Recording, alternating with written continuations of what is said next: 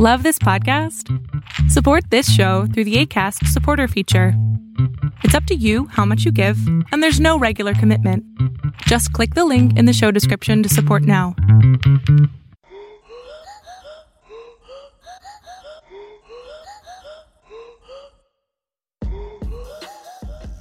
Hello, welcome to Leechfest, a podcast about incestuous noble families my God, no, and genetic start like diseases.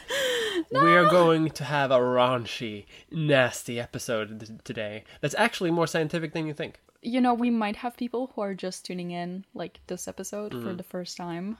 I'm sorry if that is you.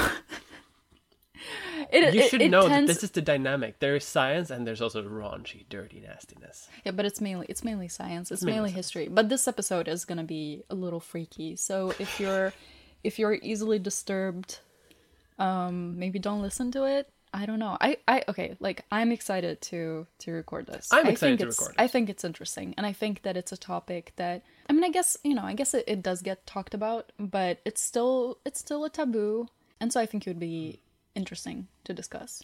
Basically, we're going to talk about genetic disorders, and we're going to talk about incestuous marriages. Mm-hmm. You can imagine what we're going to talk about. We're going to talk about two noble families. We're going to talk about the Romanovs. Mm-hmm. Yes, you're going to talk about the Romanovs, mm-hmm. and I'm going to talk about the probably the most famous of all incestuous marriages in the world, the Habsburg family. I have a lot prepared here. namely the jaw.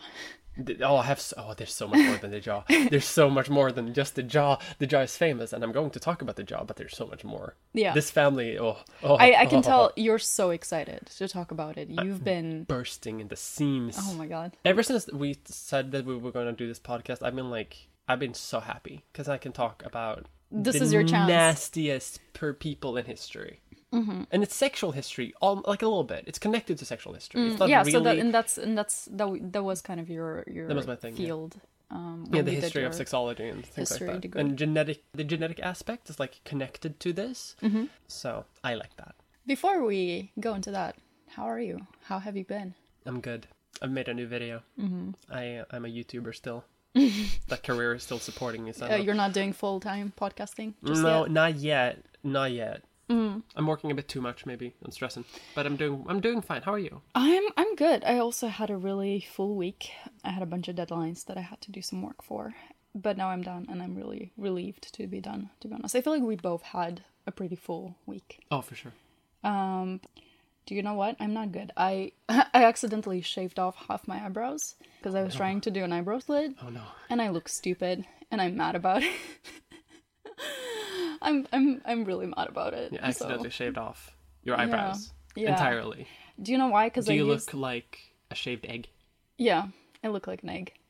I I used a razor God. stupidly. I think you're supposed to use like a blade or like um you know a buzzer that you would use to buzz your hair off. But I you know being the smart person that I am, I just used like a razor and I just kind of went at it, and Went at before I it. knew it, gone. gone. so now I have four to six. So now uh, you weeks. look now you look like a member of the Habsburg family. Oh my god! Don't say that. It's a noble and distinguished family. You should be honored to be part of such a distinguished, distinguished lin- distinguished lineage. um. Anyway.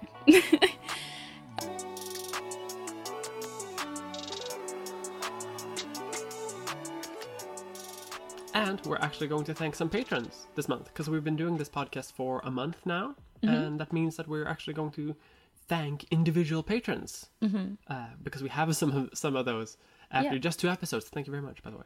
For this episode, we want to thank everyone, but in particular, we want to thank Old Woman Josiah. Thank you for being uh, a, a supportive patron. Thank you for making this podcast possible. We are so grateful for you and for every other patron that we have that is honestly making this podcast possible. Yeah. Thank, you. Thank you. Thank you. Thank you. So we're going to talk about incest. What is incest? I'm imagining some theoretical Vsauce music here. What is incest when you think about it, really? Also, starting the podcast on a strong note. What is incest? What is incest? Well, like when you think about it. Well, we're going to talk obviously about some noble families, how that has uh, resulted itself genetically, but incest means very different things to many different people over many different periods of history. family marriages were actually pretty common. Today, we view basically like if you marry someone within within your family, we kind of view that as being somehow incestuous, like some somewhat incestuous. Mm-hmm. But remember, like for most of human history, people lived in like villages with not a huge population. Like you're gonna be like distantly related to everyone. And when you mm-hmm. think about it, that's all of humans. Every single human on Earth is distantly related to everyone else. We we do eventually come from a very small population of humans in Africa. But in human history, family marriages were still pretty common. People have always known that marrying close relatives is like not maybe the best idea. They've known uh, like since before the age of the Roman Empire that like brother and sister having kids eventually that's gonna result in birth defects and health problems. So genetic diversity is something that people kind of understood before they even knew what genes were. Like it's good to to be a bit varied. Many different religions have bans against marrying blood relatives in varying degrees. Family marriages generally were, uh, are something that were very common in history when genealogy mean, meant a lot of things and status. Depending on how you would marry, that would affect the status of your family. You can rise and fall in terms of status and wealth. And if one person in your family holds a royal title, suddenly genealogy becomes like very important because their heir is going to obviously inherit that royal title. So if you are a bit uh, a bit finagly, you can make sure that you can get more royal titles by marrying correctly. For example, one family might hold the throne of one princedom, another family might hold the throne to another, and the heir of such a union would hold both princedoms, and both families would become uh, more wealthy. They would double their land. It's very practical, and that's like that's true for all marriages, really, um, especially when you join two different families. But that newfound wealth or status or whatever is obviously split among the families that are marrying. So it's not a lot of return on your marriage investment. But what if you could keep it within the family? Now, obviously, we're going to talk about two European royal families in this episode, primarily. But I also want to cover like some international space. Yeah, Talk I ab- think that's a really good Yeah, idea. talk about like the status of like incestuous marriages and incest generally over the world and over history, and also like some regular people. Most people, after all, haven't been haven't been noble. I do also want to say that like cousin marriages, which is like primarily what we're going to talk about here, and actually something that is common when we talk about like incest, incest in the royal families that we're going to talk about later. Um, for a lot of history, cousin marriages haven't really been seen as as incestuous. Like brother and sister, yes. Parents and child, yeah, that was like bad. Uh, everyone. even even they were agreeing that like okay maybe oh yeah, most people throughout history have been like, ah, that's a bit too close. It's a bit much. Like it's not great. Yeah. Cousin marriages, though, fine. That's fine for some religions. However, cousin marriages were still seen as family marriages. You were still, you they knew what cousins were. Like the, this is a part of the family, but not so close to where it becomes a problem. Regular people would often do cousin marriages because it helps keep wealth within the family. It helps keep land within the family. Plus, you know, marriages are easy to plan because families already know each other. Think of all the family you already share. I want to sort of preface this entire thing by saying that like cousin marriages are still practiced today in like a lot of countries and areas in the world and are seen as perfectly normal and like legal and completely normalized and are uh, like extremely common in some places. So it's all banter it's all it's it's a lot of banter and we should say that like genetically it's mm-hmm. probably not that great especially mm. over time. Like that's just a scientific fact. Like morally ethically that's not really like a question that we can answer really. But we also don't want to like put too much of a value judgment here as as it is in many areas of the world perfectly normal. In fact in some areas cousin marriages are seen as ideal like even better than like a stranger marriage because like if you if you're marrying a total stranger it's a bit risky you don't know them you don't know what genetics they're bringing bringing yeah into you here. don't know their family history if you're staying in the family you know maybe they've gotten you know some weird uncle that gambles you don't want that in the family You don't want that in the family. and commoners from like throughout world history and every single geographic location in the world, at some point or another, have practiced cousin marriages. Mm-hmm. And it's been, and again, it's been perfectly, perfectly legal, perfectly okay. However, there are some interesting phenomena throughout history and in some cultures that like stand out in terms of familial marriages, and I want to talk about them as well. So let's talk about China, like a little, bit. Mm-hmm. China. Oh my god, I was waiting. I was. I want to I was it. waiting for that. I was. I was like, I. I, I knew you were gonna go into that, and I was like, oh, Yeah. is she gonna? Is she gonna say it? Of course, I'm going to China. In ancient Chinese history, in some areas, because China is obviously hu- huge, mm-hmm. uh, but in some areas of China, there were cases where certain clans would only marry members of another clan. So, like Clan A only marries people from Clan B, and vice versa. And this means that it is okay in these cultures to marry your cousin on the other side, because obviously, if you keep marrying the other family, they're going to become you're gonna have cousins on that side of the family. Marrying those cousins are okay, but marrying cousins on your own side mm-hmm. is not okay. Mm. This means that so-called parallel cousins, like on your own side of the family, they're off. Uh, usually counted by the paternal line, because that's, that's how world history is in most cultures. While cross cousins, as in on the other side of the family, uh, they're free game.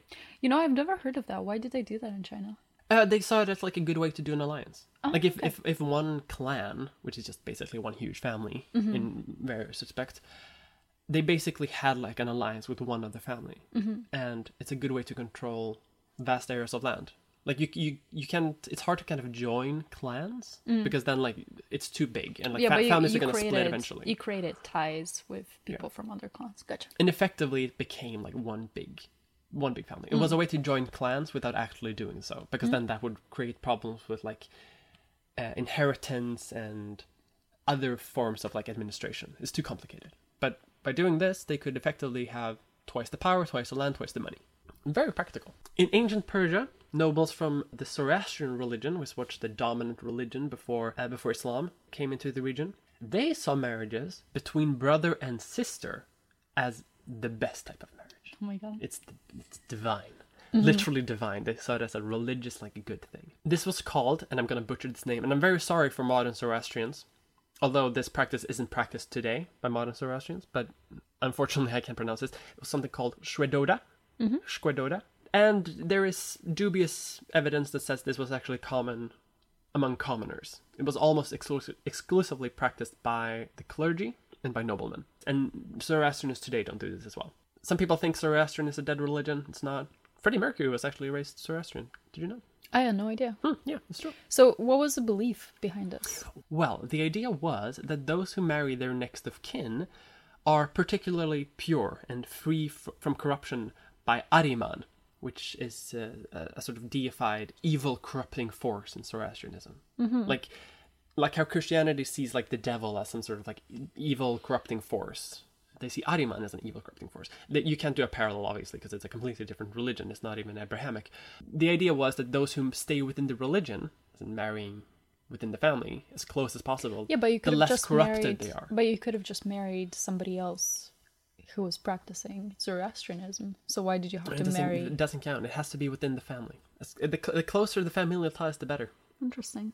Although they, it, it should be noted that Squidota was also something. Uh, there was a name that could also encompass cousin marriages and like any type of familial marriage. But the closer the type of marriage, the better.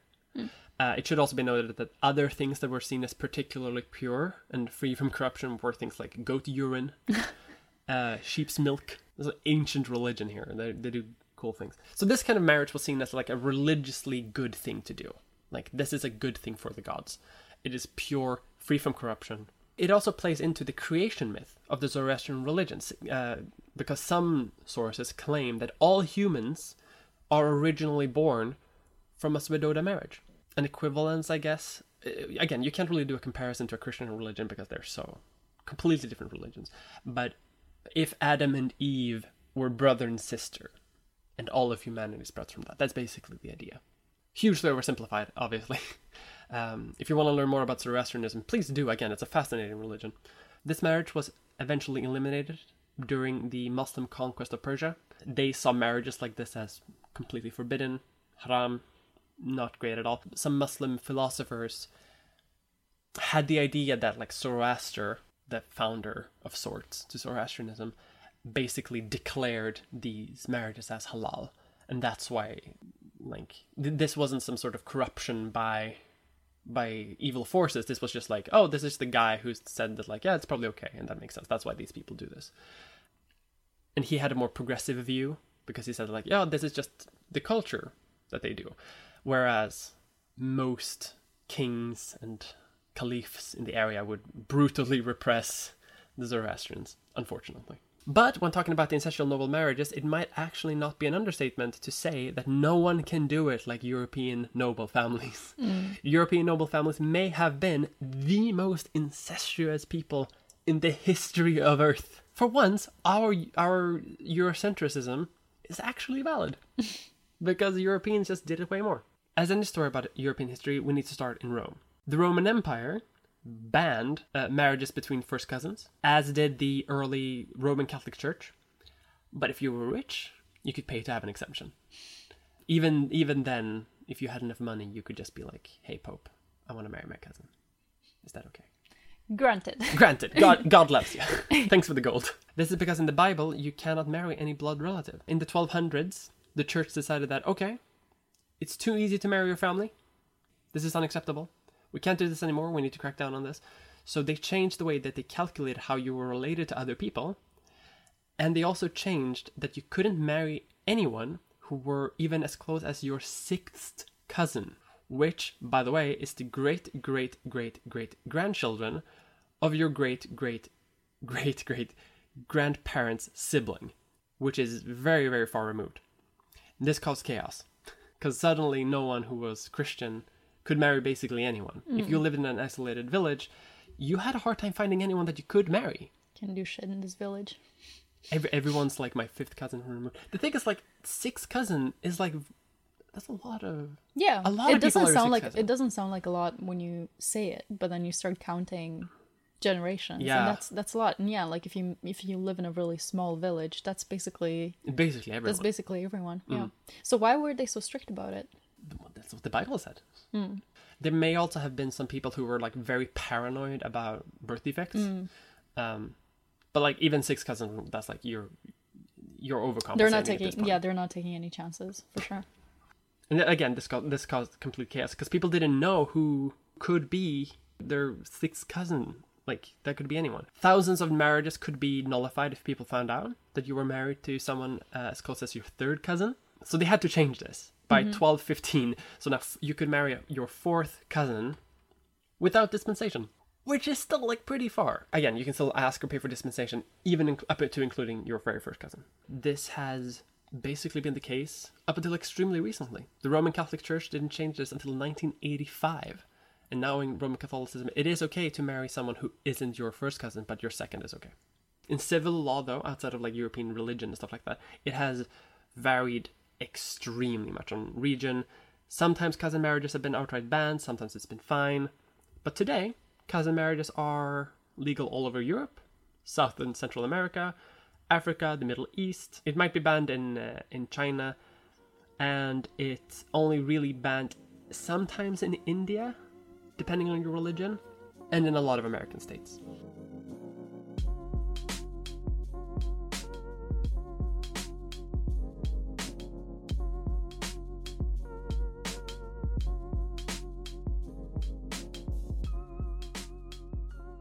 Okay, so now we've talked a bit about the history of family marriages, and I mean, I guess the conclusion that we can draw from that is that it was pretty common in history, like especially when it comes to nobles and, and richer families, like people did it. And now I wanted to talk a bit about the scientific part of it. What could it, what actually happens when you when you mess with your cousins? Let's put it that way. Um, so as you as you said before, um, inbreeding is is just typically described as a union between couples that are known to share at least one common ancestor. And usually the consequences of inbreeding include developmental delay, physical anomalies, and intellectual handicap. There's also a, a term for the decreased biological fitness of the population, which usually results from its inability to survive and reproduce, that is caused by inbreeding, and it's inbreeding depression. Um, is that what it's called? Yeah, that's what it's called.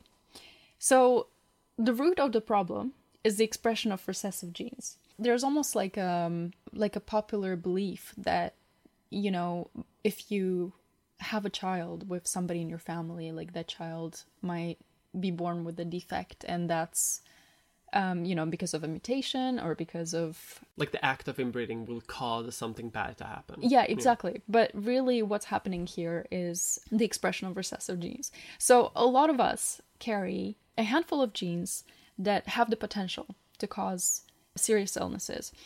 So, these might include like cystic fibrosis, sickle cell uh, anemia, Tay Sachs disease, albinism. There's there's lots of them. Albinism. Yeah. However, these genes mostly stay inactive because they're the recessive form of the gene. And most of us just carry one copy of the recessive form of the gene. So, do you remember doing Punnett squares in school?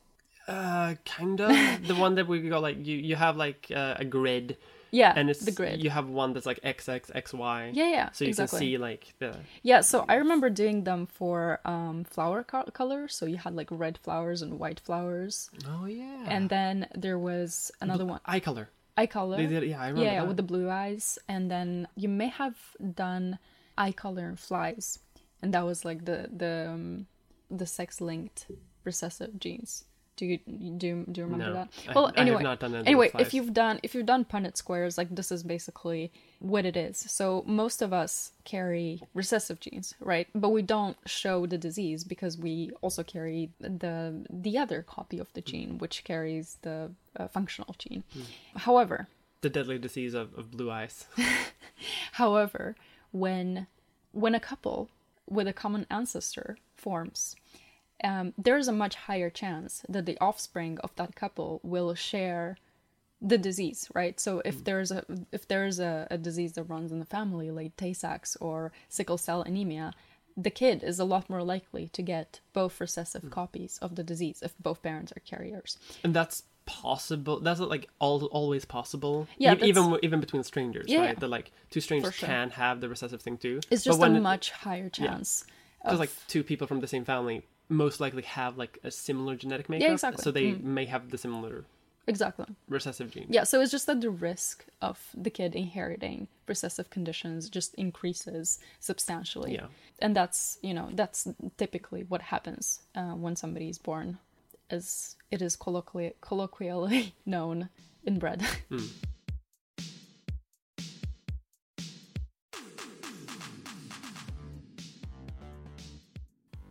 So, Mia, the whole reason I actually wanted to do this episode was because I was reading this book called The Witches of St. Peter- Petersburg.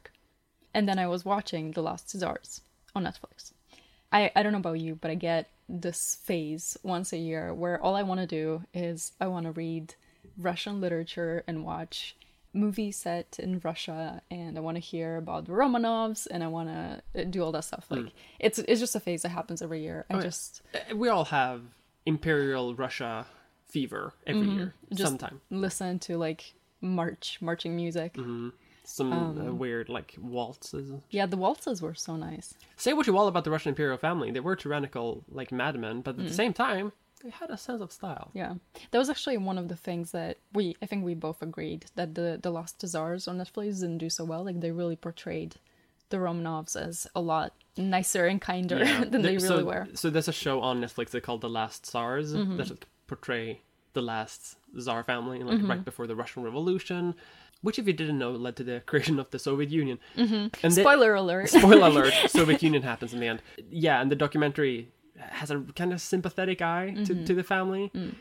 like oh they were they were victims of, of genetic diseases and political intrigue and Mm. making mis- just an honest mistake that the guards shot into civilians and completely ignores the fact that they were tyrannical anti-semitic yeah. uh, I mean, I feel like the way they did die tragically. You know, I think it's not a it's not a good way to die. oh god um, you especially know, for seeing your family. you know, yeah, the- exactly. Because they also they shot the parents first, and the kids had to see that. You know, like Yeah. it was it was pretty awful. But the the show definitely does uh, make them make them seem a lot gentler and like sweeter misunderstood yeah in a sense.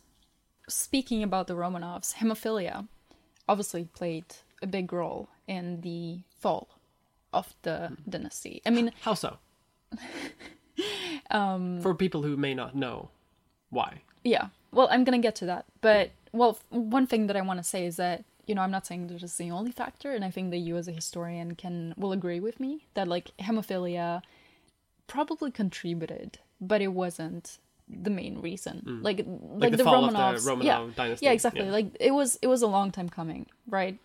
Oh, like the fall of the yeah. the empire and the dynasty. Oh, for sure. Yeah. Oh, yeah. Like the the political like situation in imperial Russia Mm-hmm. by the early 1900s was so chaotic and hostile. Yeah, and Nicholas, no matter... Nicholas was not a good tsar. Uh, tsar. No, God no. So like the um, the whole thing with like Rasputin, which I think you're going to mention. Yeah, and I, I, hemophilia. Of course, I'm going to talk about Rasputin. Are you kidding me? Hemoph- Are you kidding me? like and like and the hemophilia of, of the heir and yeah. the the dromedary that probably contributed mm. because if if the leaders of a nation are dealing with some stuff, that's probably going to affect the political direction of the country. Mm-hmm. But at the same time, like Vladimir Lenin he didn't care about the hemophilia or Rasputin. He he had other plans, and those plans were gonna happen eventually, yeah. no matter what. Yeah, exactly. So hemophilia, what is it?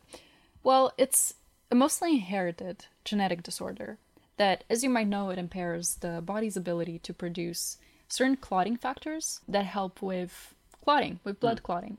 So when somebody lacks these clotting factors, there's a high risk of spontaneous and excessive bleeding and there's also an increased risk of bleeding inside the joints and the brain. Oh which, God, which is a really bad thing. oh God, because I knew hemophilia. I was like, oh, you, yeah, you, you, you just, bleed. You just bleed. If you cut yourself, you then you bleed, and you might bleed spontaneously. I had no idea it would bleed in the joints and the brain. Yeah, so what? so the brain the brain is really bad because you you know you can get brain damage. You can get just you can just die yeah. from it. My gut feeling says that you don't want to bleed in the brain. In the no, brain. I mean I'm not a scientist, like I'm an historian, but I feel like brain bleeding is like generally a bad thing as a scientist, I agree with you. Mm. Um, I'm glad we can it's, have it's scientific also, consensus on this point. It's also chronically painful. And this mm. is caused by the joint bleeds because the repeated bleeding into the joint actually breaks down the joint lining and causes damage, which eventually causes a very painful arthritic condition known as hemophilic arthropathy. So, not only are you in chronic pain, you also often become disabled. Mm. You become unable to walk. Yeah. So, it's it's really an awful condition and it's, you know, it's not just characterized by like, oh, little bruise here and there. Mm painful and yeah, horrifying. it's, it's like painful of, and debilitating. A lot of people who have it don't live that long, right? Especially in those days. Now I'm I'm guessing there are yeah, there's there are treatments for it these but, days. But in those days, like a hundred years ago, there like if even the the imperial family of Russia had a hard time getting to yeah, fix it, then so, I'm guessing there wasn't really a way to, to deal with it. I think I remember stumbling upon some um, uh, like some diary excerpts from Alexei um, Alexei was the son of the emperor. Oh, the guy um, with hemophilia. Yeah, exactly. Oh. The the boy with hemophilia, and even he, he, in the diary was writing that like he knows he's not gonna live very long. Oof. So it's yeah, it's a pretty awful condition. So I wanted to to talk just a tiny bit about the genetics of hemophilia, and before I start, is I want to say one thing is that this conversation concerns genetics, and I'm gonna be as inclusive as I can but, you know, when you read about this, a lot of people um, refer to XY people as men and XX people as women. Mm-hmm. Uh, I'm going to try to not do that. Science is transphobic as hell, that's what you're saying. I'm a trans woman. Dear viewer, if you don't know, I'm a trans woman. Trans woman. So this science is, is bad. Yeah. I'm gonna throw it out. It's bad. I'm kidding. no, but it kind of sucked. There... It kind of sucked a little bit to to read mm. these um these texts and just see like woman, man, man, woman. Well, I mean, they're they're oversimplifying a little bit. I'm guessing. Yeah. Like for for uh, for the sake of genetics purely, they're using shorthand. I just wish there was an elegant way to to um to refer to it, and that wasn't like exclusive. Yeah. But you know what? I'm just gonna I'm just gonna say cis men and cis, cis women, if that's okay. Remember like AFAB or AMAB, AMAB people. I don't think because that's not not everybody likes that, right? Yeah, but I'm just thinking like I think cis men and cis women. is what I'm gonna say. I'm gonna say people who are assigned female at birth carry two X. People assigned male at birth carry one X, one Y, and then I'm gonna say cis people, cis men, cis women. Okay. But I think that if we have this little like preamble yeah. i think that also kind of like covers the fact yeah. that you you know there is a certain like um just inelegance in this conversation yeah. because scientists don't really focus a lot on like being trans inclusive in their speech because that's not mm. you know, I'm guessing that's not very high on, on the priority of, gen- of genetics labs. Unfortunately, Mm-hmm. um, there is a certain inelegance here that we're talking Mm. about, like male and female genetics. Mm. Um, but so we're going to use like a bit of a shorthand to talk about like cis cis women as XX and cis men as XY. Yeah. Uh, Obviously, Obviously, trans people bit. have chromosomes as well, but we, we have to we have to do something, otherwise it's going to be super clunky the entire episode. Yeah. So, hemophilia B is actually the subtype of hemophilia which affected the royal families of Europe. It is an X linked recessive disorder. So, as we all know, uh, people who are assigned female at birth carry two X chromosomes, and those assigned male at birth carry one X and one Y chromosome.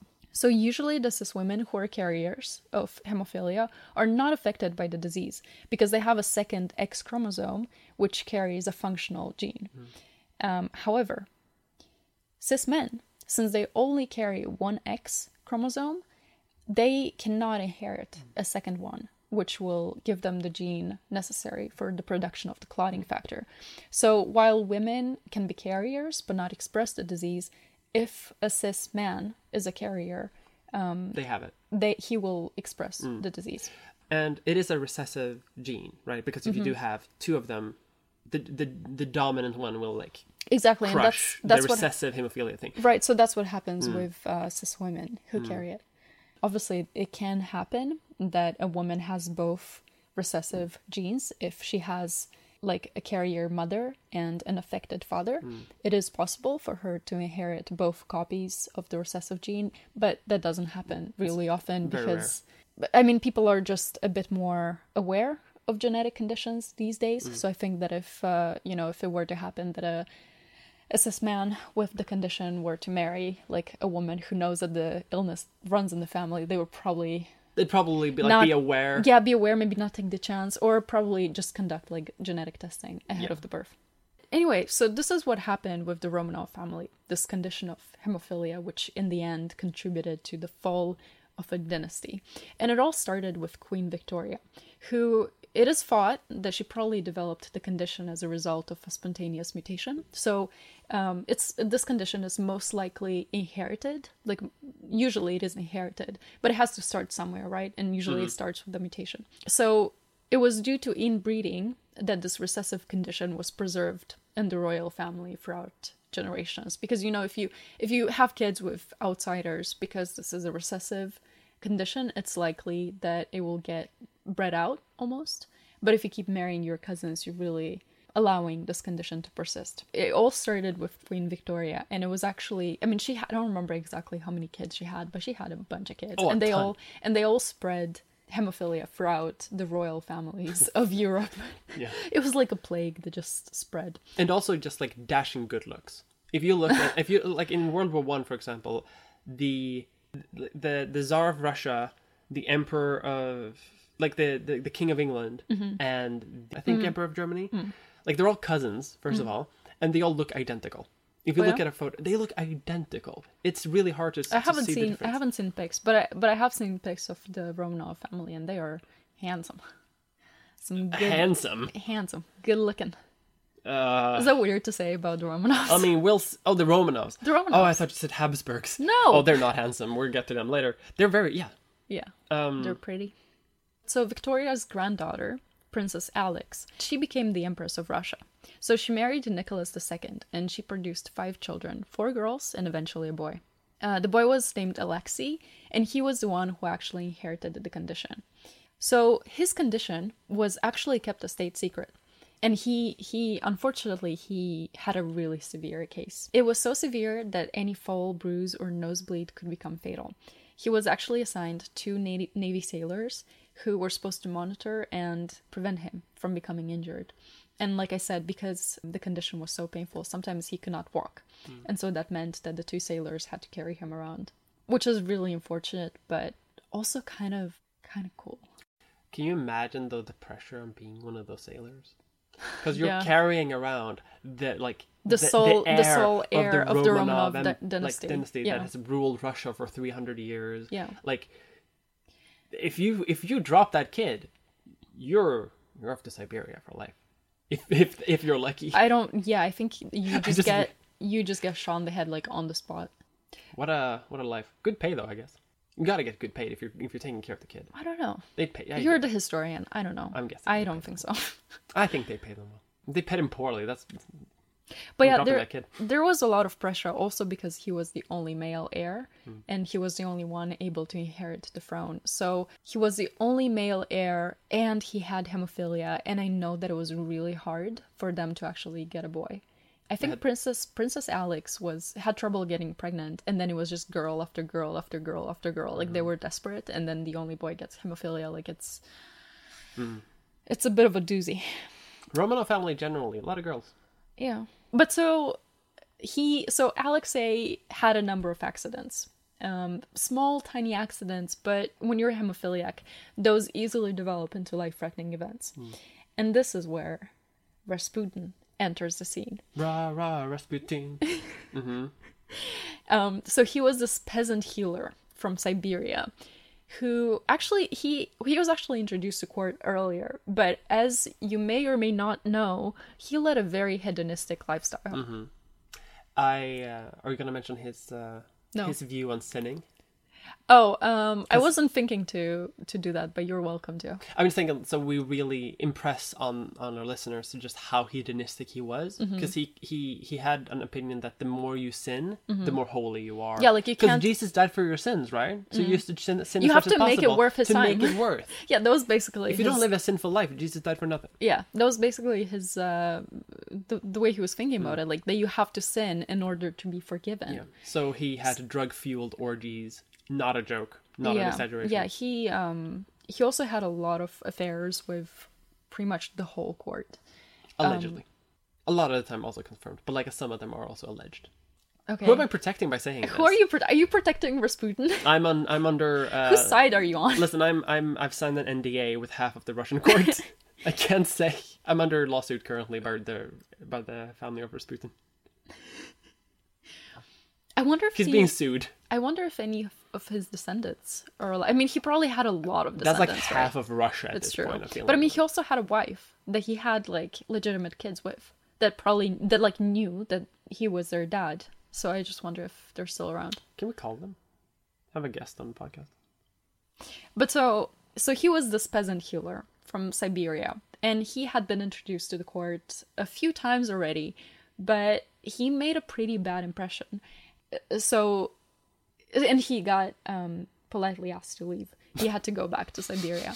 However, He turned up to court just like, "Could you're you're dirty, you're nasty. you're smelly. Can you leave, please? You're like, you're but you're you're buzzkill."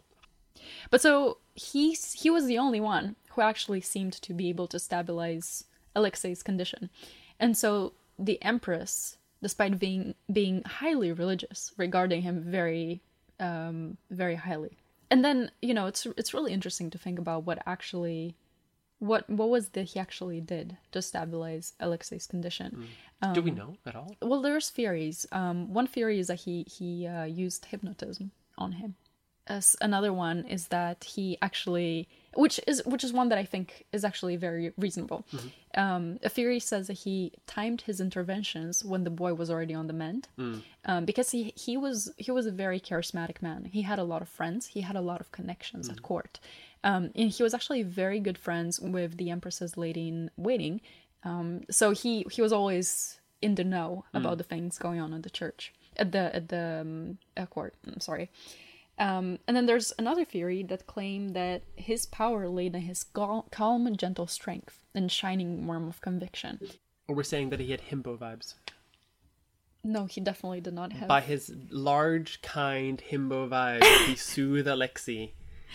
So what I want to say is that I think he actually soothed the empress more because there was so much pressure on her to keep this heir alive that I think that this empress was like because it was also her responsibility to deliver an heir. That's so her if, job. That's, That's her her job. That's job. her one job that she has. So if the kid dies, Yeah, she messed up. she messed up.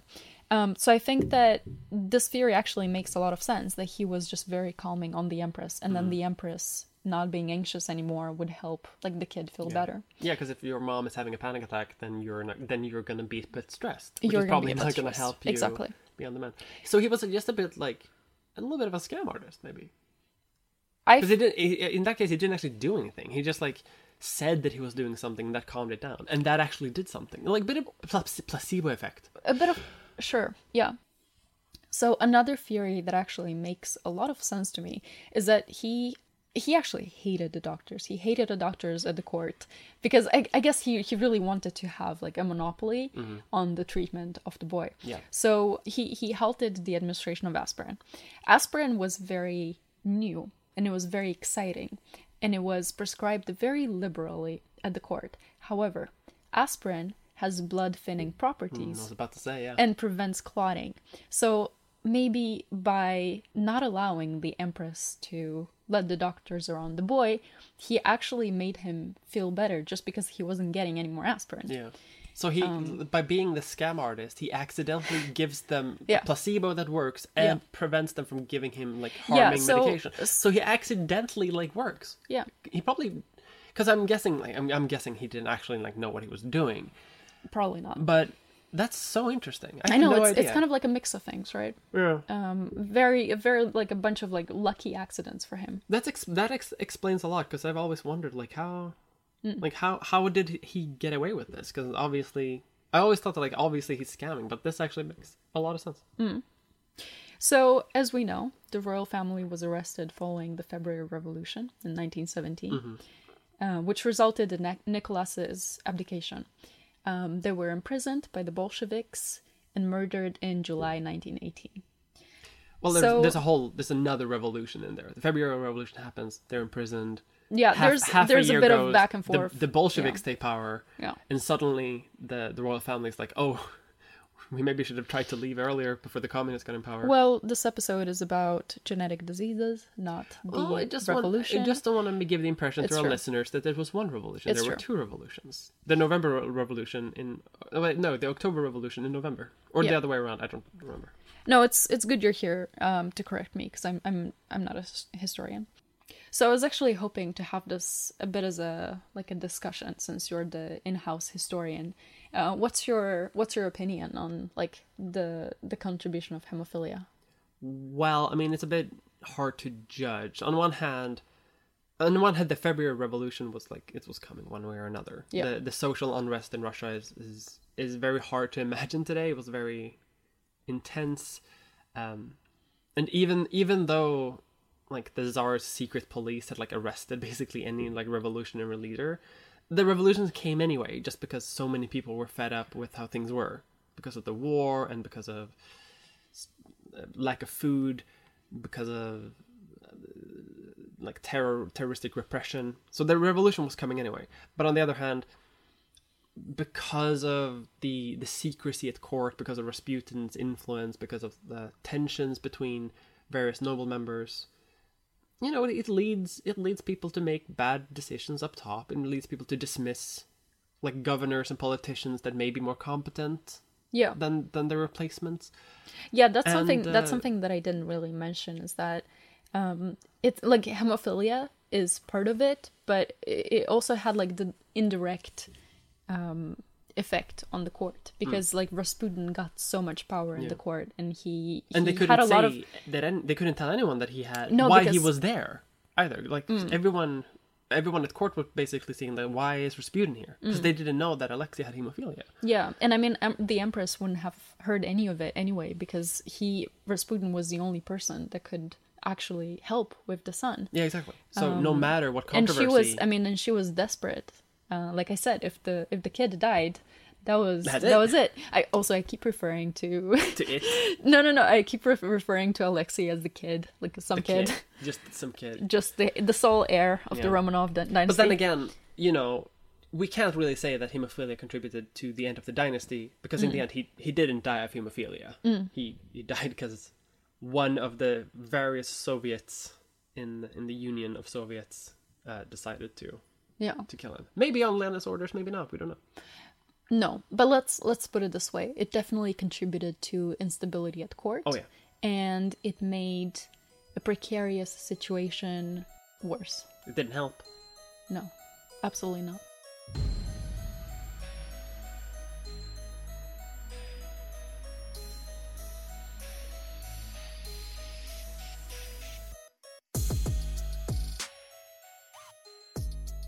So we talked about the Romanov family.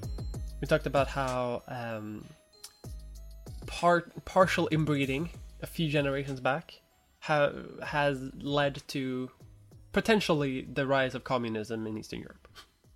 Snowball effect, b- big domino effect of Queen Victoria marries one specific person, and now the Soviet Union exists. so we can blame Queen Victoria for for the Cold War. But I want to talk about another royal family Mm-hmm. because when we're talking about genetic diseases and when we're talking about inbreeding as the cause of those genetic diseases, there's no family that's better at this than the Habsburg family. I've never seen you gri- gr- grin so so wide. I wanted to talk about them for so long. like people know they were inbred, but I want to dig into that Is- inbreeding. Or or is uh is is it it's Charles right? That you're gonna talk about. I'm going to talk about the family, The and I'm going to get to Charles. But but the jaw guy is Charles. Is he your favorite we'll talk. family? We'll talk about the jaw. We'll talk about the jaws. We'll get there. So the Habsburg family, maybe the most infamous family in the history of nobility, generally.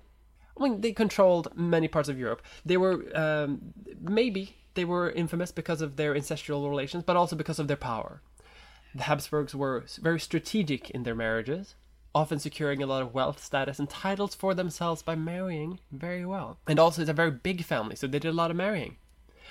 The Habsburgs managed over the course of their history to, to secure the thrones over Spain, Portugal, Austria, the Holy Roman Empire, and even, for a very short amount of time, the throne of Mexico. For the very short amount of time that Mexico was an empire. And they were a very influential family. They're still around, by the way. Did you know? The current heir to the Habsburgs are is a Formula One race driver, Oh yeah. Yeah. Oh yeah, exactly. and I think Does he have the jaw? no, and I'll get to why. I'll get to why actually That's why a they don't. shame. I'll get to why though. It's a good question. Uh, they're all still very rich as heck because it turns out that being ousted as monarchs f- from half of Europe doesn't actually take your money away. Uh, they're so rich. However, cousin marriages weren't super uncommon among noble families, as we talked about. Queen Victoria got in on it. The Romanovs got in on it. Like a lot of families got in on it. That's not actually that uncommon. And if you're not doing it too much, it's not actually that bad genetically. Like, it's not great, but you're not gonna produce what the what the Habsburgs produce. I'm being so mean. Um, basically, every single ro- uh, royal family did it because you want to consolidate power, and there aren't infinite amounts of royal families in Europe, so there's not a lot of options to go on. So you're gonna marry like your third cousin, your second cousin on occasion. But the Habsburg did it more than any other family.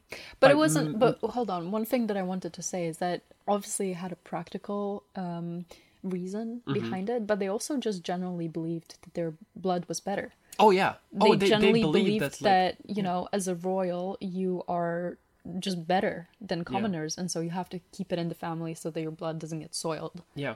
There's also an idea uh, that because they have better blood, they are more immune to these genetic Mm. like diseases. Like yes, peasants, if if they stay in the village for generations and generations, they're gonna produce bad blood. Mm-hmm. But we, we're nobles. We're gonna be We're gonna be we're, just we're, fine. We're fine. Genetics don't apply. We to have us. strong blood, strong jaws. strong jaws. We'll get to it. Um, in the 15th century, the House of Habsburg, this is before they really got into the incest, it split between the dominant Spanish line, because they've already secured the throne of Spain, and the junior Austrian line of the house. And I'm going to talk about the Spanish branch, because it was the main branch, the biggest branch of the, of the house, and it's the one that got nose deep into the old incest train. In fact, nine out of the 11 total marriages that occurred among them during the 184 years that they ruled Spain, uh, from 1516 to 1700, were incestuous of some nature. So, nine out of 11. Yeah, like Keeping I it mean, in the like, family. Like we said, you know, European nobles were were the best of the best at incest. They were doing it super well, and this is the family that's the champions in Europe too.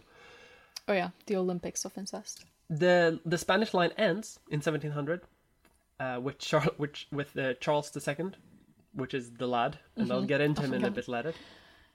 I I wonder why he was the worst. Oh well, I'll talk about Oh, yeah, that. Don't worry about that.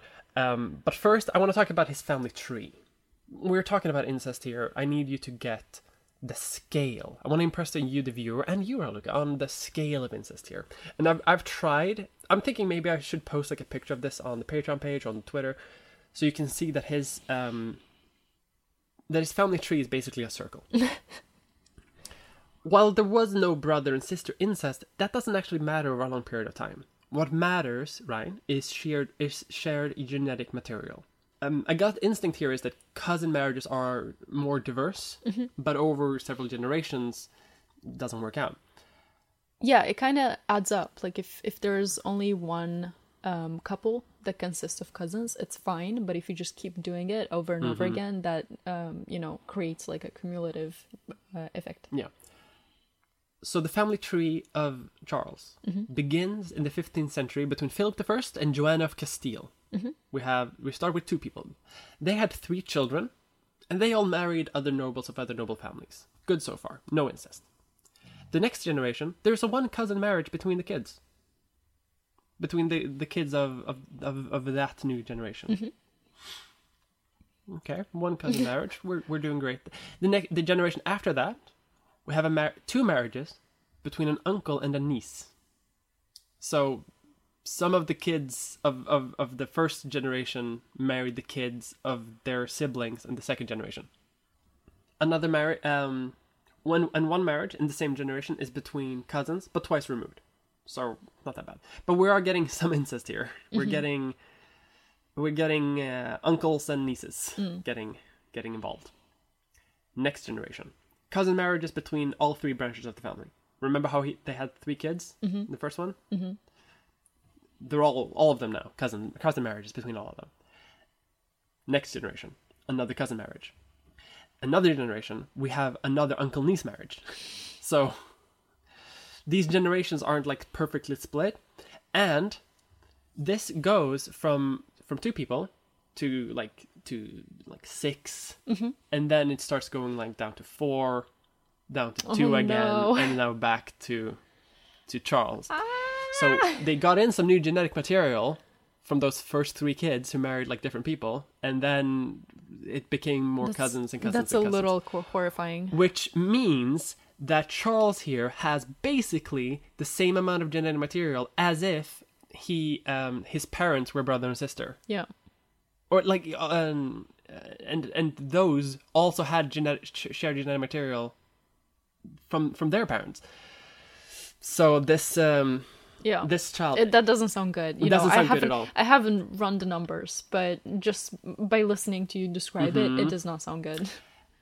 the child of this whole circle, and it really does look like a circle, uh, is Charles II, Emperor of of Spain and of Spanish Empire, parts of Italy and the Spanish Netherlands. God, this is know- all of the land that he managed to inherit from all of from the new families that they kind of plucked He didn't in. he didn't ask for this. I don't know. There's there's a Oh, part of me you're there's gonna a, feel so bad for him in a second. I haven't even started. Yeah, like there's a part I know like I can see where this is going and you know, it's it's kind of funny, but there's a part of me It's that just dark. Mm-hmm. feels so bad for him. You know, he didn't ask to be born. you'll feel this worse Is, soon. this is like So, this is a great way to consolidate power, Mm-hmm. right? Because Charles II has a bunch of titles. Yeah. Like, like, again, he controls technically he controls the kingdom of Castile, the kingdom of Aragon, the kingdom of Naples, the kingdom of Milan, and the Spanish Netherlands, and also like all of the colonial empires of Spain. Yeah. So that's quite a lot of land.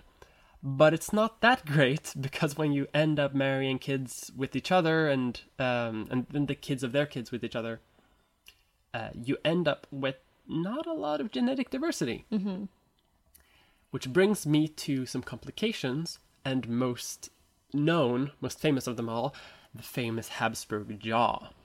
If you don't know, if you look at old paintings of the Habsburg family, you can see that they have a protruding jaw. And do you know what? I'm guessing that in most of those paintings, they probably they probably tried to improve his appearance as Oh, much yeah. as they could. Yeah. So what we see in paintings is probably like a, a much, much like a very generous representation of what he looked like. If you don't know, dear dear listener, the Habsburg family became known for a few unique facial features that existed among basically the entire family, the Spanish line specifically. This includes uh, sharply jutting jaws, bulbous lower lips, and long noses. most famous of which is the jaw. And if you look at an portrait, you can see the the jaw, like I mentioned. And there have been a few theories as to why the Habsburgs got this impressive jaw, mm-hmm. this uh, this horn, basically. Don't call it that. I'm being- That's so mean. I'm being so mean. They conquered all of Europe, basically. I'm allowed to be mean towards them. I know, but there. It, One don't know. theory. One It theory. feels it feels wrong to be mean to because we're making fun of his appearance. That's it's true. not cool. That's true. That's true. We, I, we shouldn't do that. But he also had a myriad of health problems Yeah. that that came along with this. But one theory was that the jaw came from a dominant gene Mm-hmm. uh, that was simply reinforced over the cousin marriages. Like if if the dominant gene is just never replaced by anything or doesn't go away, then it's just going to keep being there. This was one theory. Another theory was that it was a random collection of mutations that happened, but because they kept it in the family, it, that those mutations also didn't like go away. But that's they're they're still talking about like the, the fault here being incest, sort of like incest is involved here. But a recent study actually from 2019 has concluded that the that the jaw was almost definitely the cause of incest. Mm-hmm. The jaw was maybe probably we don't have genetic material, so we don't know, but it was probably caused by a recessive gene that just kept developing. Remember how we talked about recessive genes earlier? This is one example where they, you know, they just didn't get in the material. So he had big jaw gene, mm-hmm. which I guess is a recessive gene. And with each generation, the jaw just kept growing because both side of the, sides of the merits would would carry the recessive gene for huge jaws, and it would go after generations of a generation. But of course, it's not just aesthetic changes that happened here, which leads me to uh, the extinction of the of the Spanish family line. As I mentioned, the family line died out in 1700. The entire Spanish branch of the Habsburgs died out. They had no more heirs, uh, and the Habsburg main title went to the Austrian branch, which most people remember now. Uh, they were slightly less inbred, but nonetheless, they also died out in 1740 due to lack of male heirs. Wait, so did did uh, Charles? Because he married, right? He Was married, but he did but not he produce was, any heirs. He was un, he was infertile, probably. Which uh, w- which brings me to the the issue like why did they have issues making heirs? S another study has found that inbreeding might be the cause of this as well. Inbreeding may have caused fertility to, to drop as much as 18%. eighteen. 18%. Um, That's not much. As the gene pool does, so so does fertility perhaps. It's a bit controversial because we're not really sure that inbreeding causes like lack in fertility. No, we do know that. Well, we don't know that that was, that, that was the Yeah. Mm. case here. Um, but w- they're guessing that that was probably Yeah. the case, up to Yeah. 18%. But 18% is quite a lot. Like, it's almost one fifth. And also, fertility is, like, hard to do anyway. Like, people who are perfectly healthy, no inbreeding at all, they can also sometimes have issues with fertility. Uh, so, it may have contributed to the extinction of the Habsburg line, but it probably didn't cause it. However, we do know a lot about the science of incest thanks to this family because we have paintings and we have diary entries and we have doctor's notes from every single birth in the Habsburg family because they were so rich and so wealthy. So from the 1500s up until the 18 uh, up until the 1700s, every single birth, every birth defect has been documented. So we know a lot about the effects of cousin marriages, long and the long-term effects of like repeated cousin marriages, thanks to the Habsburgs. But I want to talk about Charles, the course. ultimate product of this. I want to talk about what happens when you do all of this. I hyped him. I've hyped him up significantly. I want to talk about. I want to talk about the most inbred Habsburg of them all. And you may think, you may think, dear viewer, the listener, that you know what I'm gonna say, but you would be, um, you're probably gonna know a little bit. But I have so much more. I've I found so much. The joy that you derive from this is is incredible. This is the this is a specimen of a man to behold. This man, again, was the most powerful man on earth when he lived. By the way, this is like Donald Trump or Barack Obama. Like this is someone that basically the whole Western world knew of. They mm. knew who this person was. He mm-hmm. is the leader of the free of the well, not, like, not the free world. This was the 1700s, but like he was the leader of the most powerful empire on earth at the time, and he had a very huge reputation because he was so powerful, and also because they, had they had a reputation of being inbred at this point. People knew this. They made they this was part of the rumor mill, and it so it should be said here that what I say here may or may not be true. We know that a lot of it is true, but some of it might be a bit of rumors from from gossip in the royal families Mm-hmm. of, of Europe because people, you know, people make fun of Donald Trump, people make fun of uh, Joe Biden uh, based on conspiracy theories today. People like uh, making stuff up about rich, uh, powerful people. Uh, one cited, one often cited example to show how his mental problems is the allegation that he slept with his father's body Oh and no. I, and I want to not sexually, uh, and I want to and I want to mention this because it is true. He did do this, but it but it's okay because it was under the direction of his mother. because the doctor, the doctors, was- the doctors had said that it would help him produce a male heir. The corpse of his father, by the way. yeah, that's what I was. Okay, so for how how how did that work? For how long after? I'm guessing like his mummified corpse, like his dried out husk. My God. The idea was that this would help him produce an heir. How I do not know. I don't know the logic of these doctors. Well, there are a lot of superstitions, but that I you're right. I did not expect that at You all. You did not expect that, did you? Uh, beyond this, he had frequent health problems. He often had trouble breathing, doing Yeah. any sort of physical exercise. He couldn't eat many things. And yeah, his- he was he was unable to chew, right? Like, cause, 'cause I also To looked into probably, it. yeah. I know, I know that, like, like, I was just too impatient. I had to look into this my, myself. Mm-hmm. Um, and it's, I mean, his jaw was so big Mm-hmm. that his upper and lower lower jaw did not meet. Yeah, like he, So he, he could couldn't not close his chew. mouth. He couldn't close his mouth properly. Yeah. Even uh, he couldn't close it entirely. So we're, we're talking about he like he had a protruding jaw. We're talking like like to the point of like, health problems. He could not take care of himself because of this jaw. So I wonder how what did he eat? I'm guessing soft foods. I mean, he's he's emperor of, of much of the world. I guess he he could probably have people like chew food for him. Do you think?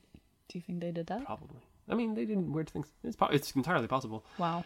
Um, he also had trouble drinking, and he didn't learn to s- learn to speak until the age of four Yeah. because of the jaw. Because he had to learn to speak with the jaw. Yeah, and his tongue was really big too, right? His tongue was huge, and Yeah. his his lower lip was like also bulbous. Is how it was described. I it doesn't again help with like speaking. I know you think it's you. We're not making fun of his appearance here. This is health problems. I this know, is like but I just I mean this this is a painful existence. Like this is the kind of person we that- haven't. We're gonna go into even more. I know this poor man, though, like he I really- didn't I- ask for any of this. exactly. Like I I really I I see the comed- comedic factor, Mm-hmm. but this is the kind of this is a definition of like existence of, is pain. Oh yeah. Oh, like he would.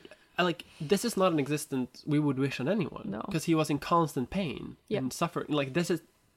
I feel bad for him. yeah. Sorry sorry for being a bummer. I mean, it's it's good, but um, unfortunately, I'm going to keep going. Go ahead. Historians Will and Ariel Durant famously described him as short, lame, epileptic, senile, and completely bald before age 35. Uh, always on the com- always on the verge of death, but repeatedly baffling Christendom by continuing to live. By the age of six, he had survived attacks of measles, chickenpox, rubella, and smallpox. Um, only one of which, uh, and any one of which was a potentially fatal, fatal disease at the time. His Habsburg jaw was so uh, pronounced that he spoke poorly, and uh, it was Mariana, his mother, who insisted he be carried everywhere until he was eight and left uneducated, alleged, allegedly to reduce the strain on his body and mind. So you didn't receive an education. He, yeah that's he- that's what should- i that's what i saw as well Mm. that his family really they only wanted to keep him alive so for titles. for titles for so like his education his like emotional Hmm. well-being it didn't m matter that much like he just needed to be alive he needed to be alive and produce an heir. Yeah. basically, like he. The, the only reason he existed was to consolidate so many noble titles. Yeah. that is the only reason why, why he why why he was born the way he was. He was born as a as a, by design. By the way, like people planned this out, like these marriages, in order to consolidate titles. Like he, they planned for this, and when he was born, like his like he- all, uh, people in his family and like people throughout the world, they were like, oh, I mean, he he gets the titles, but like he's not gonna last very long. yeah Like this is, they didn't really see him as like the emperor that we will worship. He was like a puppet almost. People around him would like run the country for him, and he would just exist basically. i guess a lot of uh like in a lot of royal families people were kind of just breeding stock Yeah, um yeah, to consolidate titles to what a sad existence yeah. However, even though he was prone to illness, he did spend a lot of time hunting. So He's, he did spend time having fun. I wonder if he was good at it. I mean, he probably wasn't the most athletic. I don't know. he was in frequent pain, and he was often pale. And since he became king, it was basically expected he would, that he would die almost instantly. It was the talk of Europe when he was born that, like, oh, we need to start thinking about the inheritance of Spain immediately. Like, this is not something we have to think about in 80 years. This is something that's like, oh, now. Almost uh, immediately. Uh, one thing you cour- one thing you actually forgot to mention is that he was fed by wet nurses until he was five or six years old. I'm not surprised. yeah.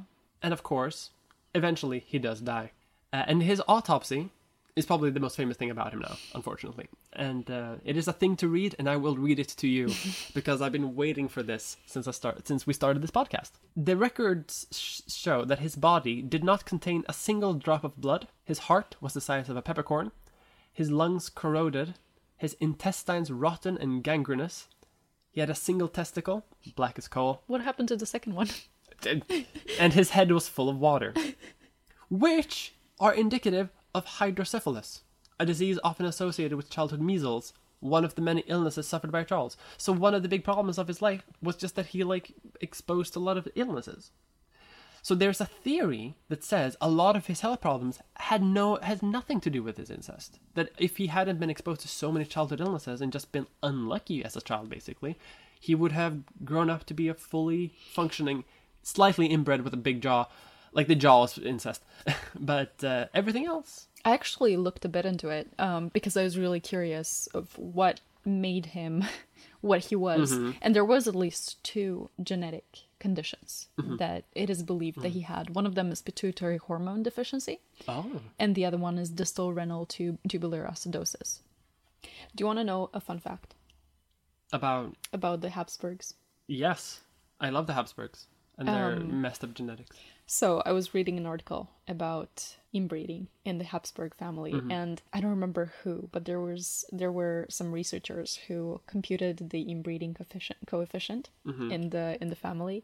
I read this. I read about this too. Yeah. Yeah, and so they they calculated this coefficient by taking into account like more than three thousand individuals, and so uh, starting with King Philip the 1st mm-hmm. uh, who had an inbreeding coefficient of two point five. Charles II had a twenty five inbreeding coefficient, like a mm-hmm. twenty five percent, and. I I mean, obviously, this, these are just numbers. They don't say a mm. lot, but we know that, like, What does that mean? yeah, so an acceptable inbreeding coefficient is about 5%. After 5 you start having issues and he had it like 25%. Like, I said, like his his family line is a circle. yeah. Inte bra. Inte bra. we shouldn't speak Swedish though. No. And that's my part of the Habsburgs. Very nice. We learned a lot. Mm-hmm.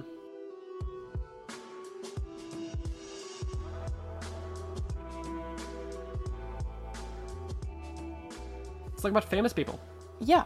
So I I wanted to talk about Tutankhamun.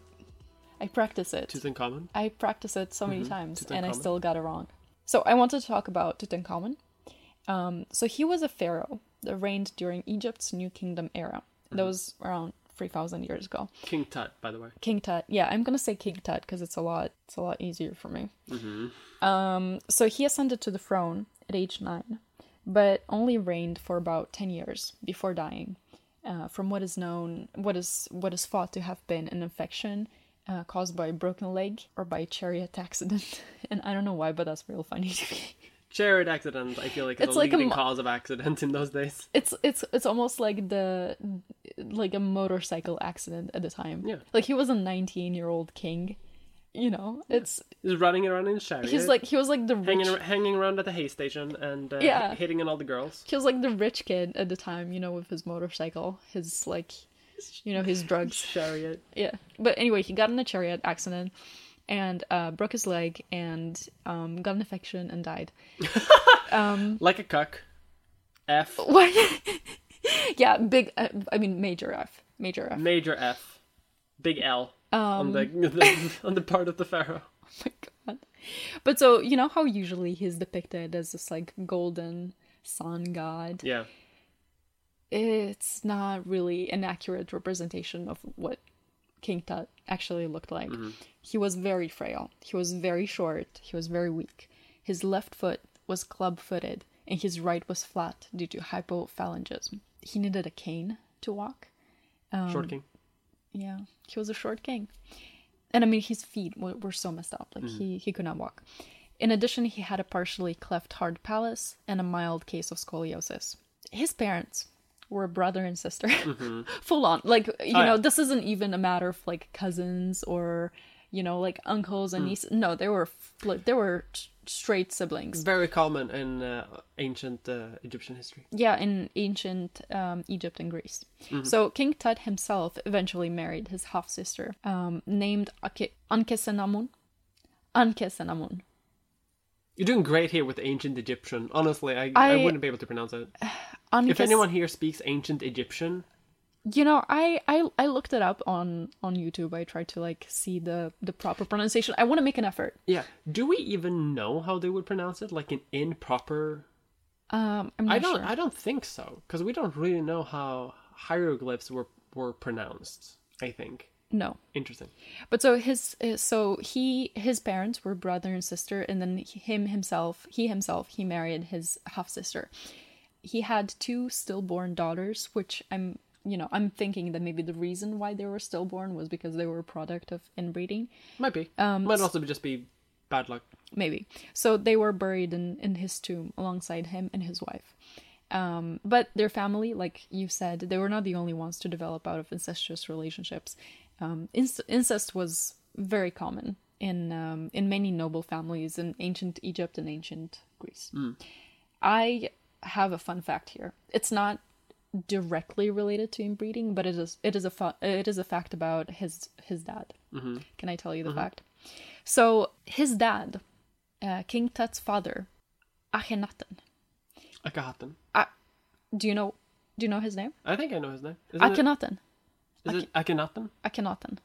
Um, so he he I think that's it. he was often depicted as having uh, breasts, wide hips, a pot belly. So it, it was commonly believed that he had gynecomastia, um, which is an excess of estrogen. um Femboy King. Femboy King. However, following a medical analysis of the body, it was concluded that he actually did not have the condition, um, and actually the feminized features were done for religious purposes. Um, Yeah, so- they had a lot of yeah, but, but listen, listen to this. His appearance was meant to suggest an association between him and Aten, the original creator god in Egyptian theology, who is neither male nor female. Yeah. I, I mean, I you probably know know about this, but Mm-hmm. I, um, I think it's really cool. It's real, it is really cool. A lot of um, a lot of like religions around those days have a lot of like gender fluidity in Yeah. in terms of their like god godhood. Reject, which- which reject some- modernity, return to tradition. It did also lead sometimes like I, I know that some logic that people would use is, is if you have brother and sister Mm-hmm. and they marry because because they are of the same family their child will be a bit of both Mm-hmm. Uh, like they will have elements of both the male and the feminine Mm. which is also seen as more divine but is also more That's a incestuous that's a weird theory. I haven't heard that one, but It- that's interesting. It's, not. It, it happens in some. In like it has happened occasionally in some religions because Mm-hmm. the idea is that like if if if if they're from different families, then anything can happen Mm-hmm. because mixing blood and everything. But if it's the same blood and it's a male and a female, then they can combine if it's their if they're pure enough of blood. And usually they're not. Usually they just become like Do you know? Okay, so so I want to say something. Like, genetically deficient. obviously, I love science, but Science what is great. but science is great. I love it. But of what I also love is how, in the absence of science, people were so creative. Well, it is a form of science. Like they're they're they're figuring stuff out. A large part of science is getting things wrong. You gotta admit that. Mm-hmm. Mm-hmm. And to be fair, they got a lot of things wrong. Yeah, And- but they and- didn't and fi- have- and they figured out they didn't- over time that oh, we shouldn't do this anymore. yeah, but what I'm saying is they didn't really base that belief on anything. They just kind of thought it sounded nice, and they just sort of held that belief for a while I, without. I honestly think this is way more scientific than what the Greeks did, like a couple of thousand years after. Because the Greeks, they just thought about it. They never even did it. Okay. Well, At, at least they tried. At least they did did some breeding and see what happened. okay, Mia, we have to talk about incest today. Let's move on. I'm just saying the ancient Greeks are cucks and they never did anything.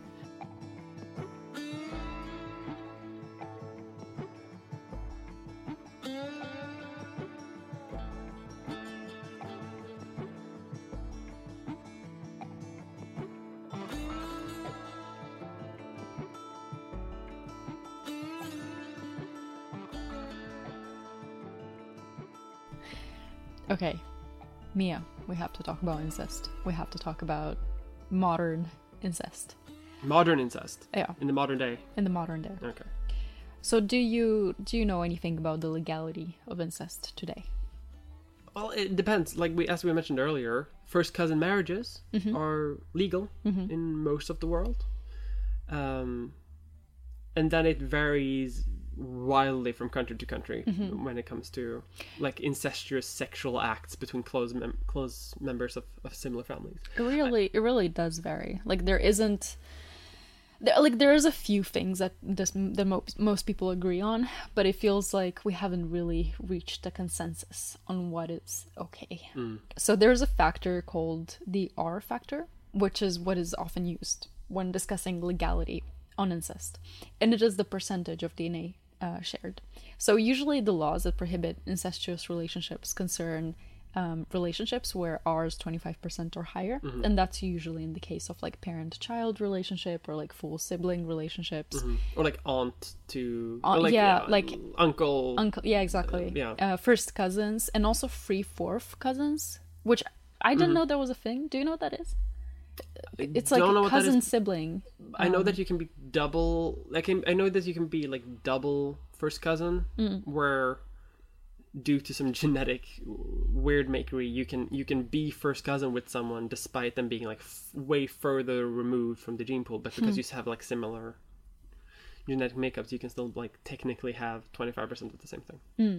And also, modern incest laws sometimes prohibit unions between biologically unrelated uh, individuals if there is a close legal relationship, Yeah, like in the case of adopted or step relations. stepbrother, no. I'm stuck in the laundry machine. Stepbrother, no. I will not participate in this. um, anyway, so there is countries where it's legal, but it only concerns consenting adults. So, for example, Belgium, Brazil, Japan, it's all legal. You can, if, you know, If it's between consenting adults. if it's between consenting adults, Which makes all- sense. Obviously, like parent child thing, there's a whole like power dynamic there, which is like, oof. But if everyone's over eighteen and if it's fully consensual, Mm. but like between siblings, who's to say? Yeah, Only I'm just God wondering. can judge. So, so I'm just wondering about like the power dynamic. Like, is it? Do you think it's like, in your opinion? Obviously, this is a subjective opinion. Yeah. But like, if if um, what do you think about relationships between like a like an adult child and their parent? Well, I mean, Because I feel like that's where I would draw the line. But at the same time, they're consenting adults. if they're consenting adults, like I don't think I can object. Really, I think it's I wouldn't do it. Is Mm. what I'm saying. I wouldn't do it. I wouldn't recommend anyone to do it. Mm. Uh, and I think that it would be. I think I think it's like dicey a Mm-hmm. lot of the time, but I don't think that the law can like prevent. yeah, it. it's not like, the kind of thing that you can like prohibit by law. Yeah, I It think I think the law prohibiting it would be a bad thing. Yeah. like I like if, if you're over eighteen, Yeah. you can you can boink whoever you want. Like Yeah. I, I yeah, don't it's think the, the, it's the kind of thing where it's there. like it's kind of weird, but like I'm not gonna tell you not to do it. yeah, exactly. yeah, Like I, I wouldn't do it, but I don't want the law to stop you. Although, Yeah. like in some countries, the law will try to stop you. yeah. In some countries, it's even like life in prison. Oh, Even, yeah. even some states in America oh, have oh, life in prison, Sure, for sure. which I think is weird. Because like if two I also if two it's weird. siblings who are just like if they're fully grown, if they're consenting, only God can judge them. um, they're naked before God and everyone. Can I tell you something fun? Fun, Fun. about incest. Yeah, This is gonna get us canceled on Twitter. You know that, right? I hope not. So in Italy, incest is illegal only if it causes public scandal. How do you judge that? I feel like if any culture in the world had, I don't know. I guess if people if for people complain, you know, if if if if people make enough noise about it, then whoever's in charge can be like, okay, enough. You've had your fun. People don't like it. Stop it. I feel like if any country in the world has a scale for public outrage, it's probably Italy. I feel like they are the ones Mm. who have had a large amount of legal precedent to judge what cause what constitutes a scandal. Yeah. Like if someone you you drank too much coffee, drank too much spaghetti. you make that big a bigger pizza. Are you done with the Italian accent? If they if they didn't want to be made fun of, they shouldn't have invented fascism. Is what I'm saying. Uh, something else interesting is that in Ireland, it is legal for same sex couples to be incestuous, but illegal for opposite sex couples. Interesting. Yeah. I Isn't wonder why. because they can't produce children. Is that the argument? That like uh, because of like I mean, that's that's my best That- I mean, guess. That's my best guess. but at the same time, we have genetic testing now. But I'm also thinking, just like you know, Ireland has a lot of, st- like has a lot of like old, very Catholic conservative re- remnants. They're getting better. You know, they Mm-hmm. recently got adoption. Good for them. And same-sex marriage before Northern Ireland. Ha, and so you know they're they're getting they're catching up like very quickly to progressive values, which I'm I'm all for. But I'm thinking like this is maybe some sort of like leftover from from a very like conservative traditional Catholic point of like incest is bad, but because because as you say They're they already- can't produce Yeah. offspring, then they will be like, oh well, that's fine then because they won't. That, Yeah. That's bad for other reasons, but we can't outlaw homosexuality. So, but you know, the- birth argument there is probably the one that goes. Mm, How interesting. Yeah, I thought it was really cool. It's probably going to change fairly soon. I feel like Ireland. I feel like I see news every week now that Ireland is like changing some law for one thing or another. Interesting. We'll see what happens. But just to um just to sort of finish off here, I, I think like the the closest the world has come to an agreement is that incest is legal as long as it doesn't involve lineal ancestors and full siblings. Um, which is the case in like Canada, Denmark, Sweden. You know, they can't they they accept it on on conditions. I'm also Um, thinking that it's hard to enforce anyway, especially between consenting adults. Because I'm thinking like two sisters, or like two siblings in Sweden, for example, where it's like it's not that great. Who's gonna who who's gonna I mean, I guess somebody has to tell on you. yeah, and that and that's where I think it's like. Because you, dear listener, by listening to this and thinking like, how can we say that it's like between two consenting adults is it okay? Because it's like, oh, it's it's gross. But like, who should you arrest if two consenting adults have sex? Who, mean, they go- Who, go? Who they goes go to prison? no they go they they both go to prison I know, but and isn't that messed up? yeah it's, it's messed up It's messed up. Yeah so this will be our last episode as we are promptly becoming we, we We're- are we are cancelled. Mm, we're cancelled that's it we released this RSS episode is not gonna accept this. No, it's We've been- it's committed been crimes nice. against God. it's been good making this podcast with you me i really Yeah, i really enjoyed our free episodes This is gonna be one of those episodes that you can't listen to in many other countries. around the world. this is gonna be our first one that's like banned in many countries. yeah So but i got to talk about romanovs i um I got to talk about uh, our wonderful a lad good- Charles II, Yeah. Emperor of Spain. it's a good good note to end on huh Just horrifying birth defects yeah various kinds.